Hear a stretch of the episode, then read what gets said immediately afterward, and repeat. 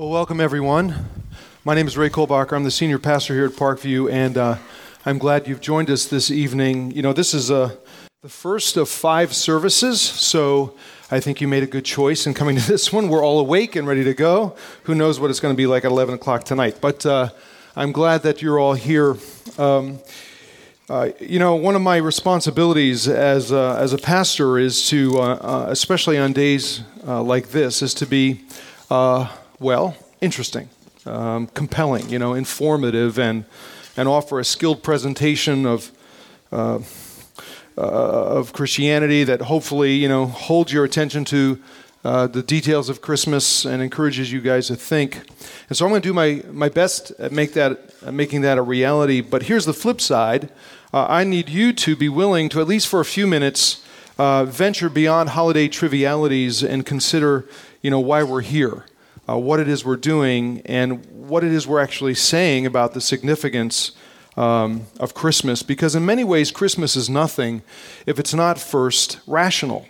It, doesn't, if it doesn't engage your mind, if it doesn't make you think, then really, what is it? So think about this for a moment. 700 years before Jesus was, was born, an ancient prophet named Micah predicted the coming uh, of a Messiah, a rescuer, a savior uh, going so far as to identify uh, where this Savior would be born, what he would be like, what he would do. And with heroic type language, Micah describes him this way by saying, But you, O Bethlehem, though you are small, out of you will come for me one who will be ruler over all Israel, whose origins are from old, from ancient times. He will stand and shepherd his flock in the strength and majesty of the Lord. His greatness will reach to the ends of the earth, and he will be our peace. I'm wondering today if any of you have seen the, the movie Thor. Has, any, has anyone seen this movie? Came okay, a couple people. It came out last month, and, and for those of you who haven't seen it, Thor is uh, essentially Marvel Comics' version of Norse mythology. It's about a, a warrior deity, a divine superhero, if you will, who comes to Earth to save the world by doing battle with a shadowy evil enemy set on destroying it. And so far, just over a few weeks, it's grossed over $600 million. Uh, has anyone had a chance to see The Hobbit yet? I think it just came out like last week. Some of you have seen The Hobbit. The Hobbit was written by J.R.R. Tolkien, uh, and it too is a heroic narrative in which good and evil collide, uh, and where the inhabitants of Middle Earth long to be rescued uh, from the great dragon and uh, for the true warrior king to emerge and establish his rightful empire. And today, more than 75 years after Tolkien uh, wrote the, the novel, The Hobbit continues to capture the imagination and interest of millions of readers and moviegoers alike. And part of the reason for that is, I think, Tolkien was a professor of Anglo Saxon mythology. And his writing artfully touches on the greatest themes uh, of our human experience glory, honor, love, the willing sacrifice of warrior kings and brave rescuers. And so, uh, whether we're talking about Thor in Marvel Comics or The Hobbit with Tolkien, it's interesting to me how these kind of epic tales are so popular. Uh, as human beings, we seem irresistibly drawn to and captive, captivated by you know, the storyline of heroic courage. Uh, there's just something about uh, a supernatural rescuer that resonates with us uh, themes of good versus evil, morality and immorality, God and humanity, love and sacrifice. For whatever reasons, these themes speak to all of us. Um, coincidence? Maybe. But then again, maybe it signifies much more. I mean, perhaps there's something in our collective memories, something deep within our, our very humanness, something ingrained in our minds and our hearts and our spirits that tell us this hero narrative is more than just myth or fiction. It's more than something we like, it's something we need. It's something we want. It's something we're looking for, longing for, hoping for. A divine protagonist, a true champion, an unlikely hero to supernaturally come and put aside personal dreams, aspirations, and with great humility, courage, love, and self rescue, uh, self sacrifice, rescue us from evil and, and destruction. Well, you guys realize that Christmas is all about the hero narrative, right? It is. I mean, if you think of Micah, he predicted the birth of a Savior who would come and be humanity's rescuer and ruler, and not just a mere mortal, but one whose origins, he says, were from old, eternal in nature. In other words, deity in the flesh, whose greatness would reach to the ends of the earth and bring peace and immortality. And as I've been thinking more and more about it, what I've concluded is that Micah's ancient prediction at the very least, speaks to two key aspects of the Christmas narrative the Christmas super, uh, supernatural hero narrative. First, Micah tells us that Christmas isn't, isn't a matter of fiction or mythology, but a matter of history, and how this immortal rescuer would actually enter time and space as we know it. Uh, he'd be born to a woman, uh, not, not on Mount Olympus or in Atlantis or Gotham City or Smallville, but in an actual location just outside Jerusalem, Bethlehem a real place. In the first century, it was a small town of about 500 to 1,000 working class men and women. Shepherds lived on the surrounding hillsides. Farmers in the region grew wheat, barley, and oats. They'd take their grain to millers in town who'd grind it and then deliver the flour to bakers who'd make bread, which was then taken to Jerusalem and sold in the marketplace. In fact, Bethlehem was known for its bread production. The Hebrew term Bethlehem literally means house of bread. And it was there that Jesus was born fulfilling the ancient prophet's prediction. Born to a woman named Mary, engaged to a guy named Joseph, whose family came from Bethlehem. Real people in a real place at a real time in history. From there, Jesus drew, uh, grew up Jewish. Sometimes we forget that and we allow our, our Western imaginations to sort of cast him into a 21st century, you know, Caucasian hipster, uh, which is unfortunate because when we do that, we diminish the cultural richness and context of his life. Because in many ways, Jesus was ordinary. Born in a little town to a Jewish family, given a common Hebrew name that means the Lord saves, dedicated in the temple, circumcised and educated like other Hebrew boys. He learned a trade, he followed Jewish customs, he participated in religious activities and was subject to, uh, to the Ten Commandments and religious law like everybody else. But here's where Jesus was not so ordinary. Because when, as flawed human beings, everyone else failed to keep the law perfectly, Jesus fulfilled the law perfectly. He was perfectly good, living the life we could never live, growing up doing things we could never do, things people could not explain, strange, supernatural things, witnessed and experienced by thousands of, of people, miracles in the truest sense uh, that could only be attributed to God Himself. Jesus went on to say things, and he taught things that ordinary, honest, rational people would never think of saying. He talked of judgment, forgiving sins, the prerogatives of God alone. He once said, I am the way, the truth, and the life. No one comes to the Father except through me. If you knew me, you'd know my Father as well. And these were just some of Jesus' radical and exclusive claims, not only to being deity in the flesh, but being the only way to eternal life. And it was, it was these kind of claims that infuriated the religious experts of the day, but engaged the masses of people. People who were just worn out uh, by religious legalism.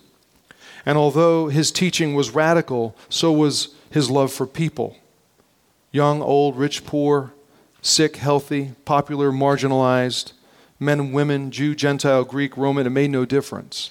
Jesus' birth, his life, his teaching, his ministry, and his love was heroic. It was historic, and it changed the world forever. Now, every, every now and then, someone will come along and suggest that Jesus is just the figment of religious imagination. And the problem that suggestion faces is not only this, the record of Scripture, uh, and the witness of first century Christian writers, but the historical accounts of unbiased secular sources. And there was a program uh, just last, last week on the National Geographic channel about this. Uh, for example, uh, Flavius Josephus was a Jewish man by birth, a Roman historian by choice. His writings are considered to be, among scholars, the best for understanding life in the ancient Near East. And in his classic work, Antiquities, which is a history of the Jewish people, he writes about the early first century and he says, About this time there lived Jesus, a wise man, if indeed one ought to call him a man. He was one who wrought surprising feats and was a teacher who won over many Jews and Greeks. Upon hearing him accused by men among us, Pilate condemned him to be crucified. Those who had come to love him did not give up their affection for him. The tribe of Christians, so called after him, has still to this day not disappeared. Another Roman historian in the first century named Cornelius Tacitus in 115 AD wrote Nero inflicted the most exquisite tortures on a hated class of people called Christians. Christus, or Christ, from whom the name had its origin, suffered extreme penalty at the hands of Pontius Pilate. Pliny the Younger was a governor in northern Turkey in 111 AD. He confirmed the spread of Christianity to the region and writes the Emperor Trajan about how these Christians refused to recant their beliefs. He said they honor Christ as if a god and commit to abstain from theft, robbery, adultery, and criminal purposes. A Samaritan writer named Thallus in 52 AD, a Greek author named Phlegon in 137 AD, both write about Jesus. In a, a Jewish document called the Mishnah, which is a record of Jewish oral tradition from the first century, refers to Jesus as one who claimed to be the Messiah and who practiced some sort of magic and was condemned to death. It mentions his mother Mary and how there was something unusual about her son's birth. So, long story short, Jesus' life is attested to in ancient, unbiased, secular writings, Jewish, Roman, and Greek. And at a bare minimum, they inform us that Jesus was a wise Jewish teacher had a mother named Mary. He performed miraculous feats of some sort or another. He was called Messiah. He was rejected by Jewish leaders, crucified by Pilate, and despite a shameful death, his followers uh, claimed and believed he was resurrected to life, and a great number of them were living in Rome by 64 AD and worshiped Jesus as God and committed to living as good citizens. And you know what? That's a lot of information. Here's my point the Christmas narrative is a matter of history, which is why the birth of Jesus in Bethlehem is called good news. News, by definition, is a report on what's been done. It demands we recognize that something has indeed happened and it prompts us to respond to that reality in one way or another. And so the Christmas narrative is not just a matter of history, but a matter of doctrine, of what we believe about Jesus. You know, one of the reasons we are today in our culture are afraid to talk about doctrine is because it distinguishes us from others. On one hand, we have religions that say God is so immanent that incarnation, deity in the flesh, is normal. For example, um, Buddhism, Hinduism see the divine in everything. On the other hand, there are religions like Judaism and Islam that say, God, say that God is so transcendent that incarnation is impossible. But Christianity is unique. It doesn't say incarnation is normal, it doesn't say it's impossible. Christianity says God is so immanent, anything is possible.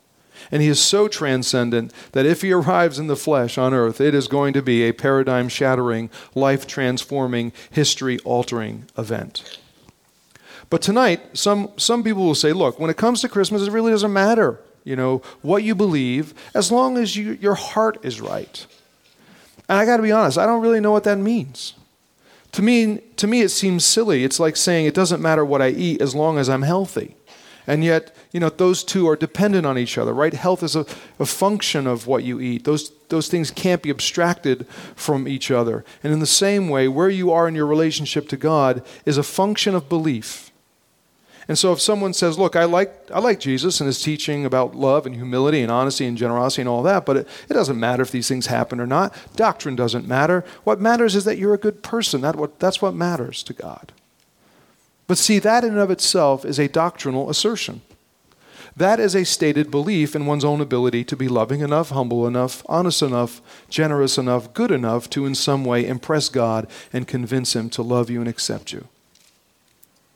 Look, if Christmas is just a fairy tale, or if Jesus' teaching simply represents a collection of moral anecdotes intended to motivate us to goodness, for me that's a crushing deal because I'm not that good and I never will be. Plus, think about it. If the Christmas narrative is just an ancient tale intended to advise us and inspire us to human achievement, what is it ex- suggesting we do exactly? Be, be astronomers, uh, shepherds, birth our kids in barns, wrap infants in swaddling clothes, whatever those are, and use feeding troughs for cribs? Bring frankincense to each other for, for Christmas? I mean, seriously, what, what, what is it teaching us? And maybe it's just me, but if Christmas is some once upon a time fable, what does it mean? What's its significance? And how on earth could a fable change the course of human history? But it's not a fable. Christmas is good news. In terms of history, Jesus was born. It's good news in, in terms of doctrine and how, out of love, deity came to save humanity, to save us from sin, to save us from ourselves and we are rescued by grace and granted life through faith in what Jesus has done. For he paid the penalty for our rebellion. He lived the life we could never live. He died the death we deserve to die. so that God can justify uh, and, and receive you and me, not, not because of our religious rituals because, or because of our rule keeping or attempts at moral performance, but because Jesus has lovingly, graciously, heroically done for us what we could never do for ourselves. You guys understand that? Look, globally speak, speaking, religious belief is on the rise. Uh, over 90% of Americans today believe in God. In fact, Michael Shermer, the founder of the Skeptics Society, says never in history has more of the pop- uh, population believed in God. Not only is God not dead, as Nietzsche proclaimed, but he is very much alive. And so I'm assuming most of us believe in God who are here tonight. And whether you're from a Jewish background or a Presbyterian background, Roman Catholic, Buddhist, Baptist, Lutheran, Greek Orthodox, Methodist, I mean, whatever background you're from, or if you have no religious affiliation whatsoever, never have, here's the good news it doesn't matter. It doesn't matter because Christmas at its very core is not about ecclesiastical affiliations, traditions, or denominations. It's about Jesus. And with Him, it's always been about relationship, not religion, about grace, not guilt. And if you understand that and if you believe that, then all the other stuff eventually falls into place. All the other things Christianity says about right and wrong, good and bad, healthy and unhealthy makes sense. But if it's not true, then it's all just nonsense. And if you reject it, fine. But in my opinion, it's equally nonsensical to celebrate something you really don't believe. C.S. Lewis is one of my favorite all time authors. Uh, he was a brilliant thinker. He was a poet, prolific writer. Many of you know him from Lion, Witch, and a Wardrobe. Uh, he was a, a, philosopher. He was an avowed atheist, a turned Christian later in life. He was a professor of English at Oxford University, an expert on Norse and Greek mythology, and he loved epic poetry. You know, lengthy narratives that told of heroes and detailed their valiant deeds that impacted people and cultures and nations. But according to Lewis, there was and is no hero narrative more real, more profound, or meaningful to us as human beings as the Christ narrative. Not because it's mythology, but because it's reality, because it's true. In his book, Mere Christianity, Lewis summarizes it this way He says, The Son of God became a man to enable men to become sons of, become sons of God. And then he goes on, he, he says it's such a profound and, and revolutionary a thought. The poetry of, of it, the utter genius of it, could only come from God Himself, who is beyond us. When writing about the birth of Jesus, Lewis referred to the event as the grand miracle. He says the central miracle asserted by Christians is the incarnation. Every other miracle prepares for this, or exhibits this, or results from this. It was the central event in the history of the earth, the very thing the whole story has been about. When writing about Jesus, author poet Dorothy Sayers, in an essay entitled The Greatest Drama Ever Staged, states God can ask nothing from man that he has not exacted from himself. He has himself gone through the whole of human experience, from the trivial irritations of family life and the cramping restrictions of hard work and lack of money to the worst horrors of pain and humiliation, defeat, despair, and death. He was born in poverty and died in disgrace and thought it well worth while. The incarnation is the most dramatic thing that ever entered into the history and mind of man. Writer, poet, literary critic G.K. Chesterton, Chesterton once wrote, I am only given an account of my own growth in spiritual certainty, but I may pause to remark that the more I saw of the moral arguments against the Christian cosmology, the less I thought, the less I thought of them. Having found the moral atmosphere of the incarnation to be common sense, I looked at established intellectual arguments against the incarnation and found them to be common nonsense. And J.R. Tolkien himself uh, a follower of Jesus, said, The incarnation of God is an infinitely greater thing than anything I would dare write. The story is supreme, and it is true. And for me, the simple words of novelist and poet George MacDonald summarizes it nicely. He wrote, They were all looking for a king to slay their foes and lift the high, though camest a little baby thing that made a woman cry.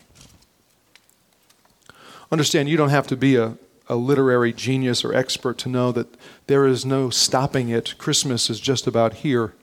And as always, even in the midst of all the consumer chaos and holiday festivities, it ultimately brings us to a, to a place of personal reflection because it is a matter of history, it is a matter of doctrine. It's intended to make us think. It's intended to remind us of the greatest hero narrative of all time, an unfolding narrative uh, a story we're all part of and down deep inside sense to be true. We are the frail and flawed human recipients of supernatural love, grace, goodness, sacrifice, and rescue, delivered from evil and destruction by the heroic act of God Himself, who came to us, who came for us, who offers peace and immortality to those who believe.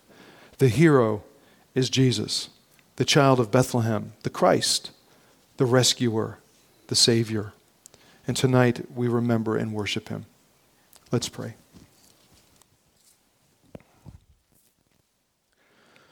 Our Father, we're thankful for the opportunity to take a moment from the busyness of the holiday season and the kind of the cultural chaos of it all to come together, uh, to slow ourselves down, even if for a little while, um, to engage our minds and to think about what it is we're doing, why we're doing it, what it is that we believe about Christmas.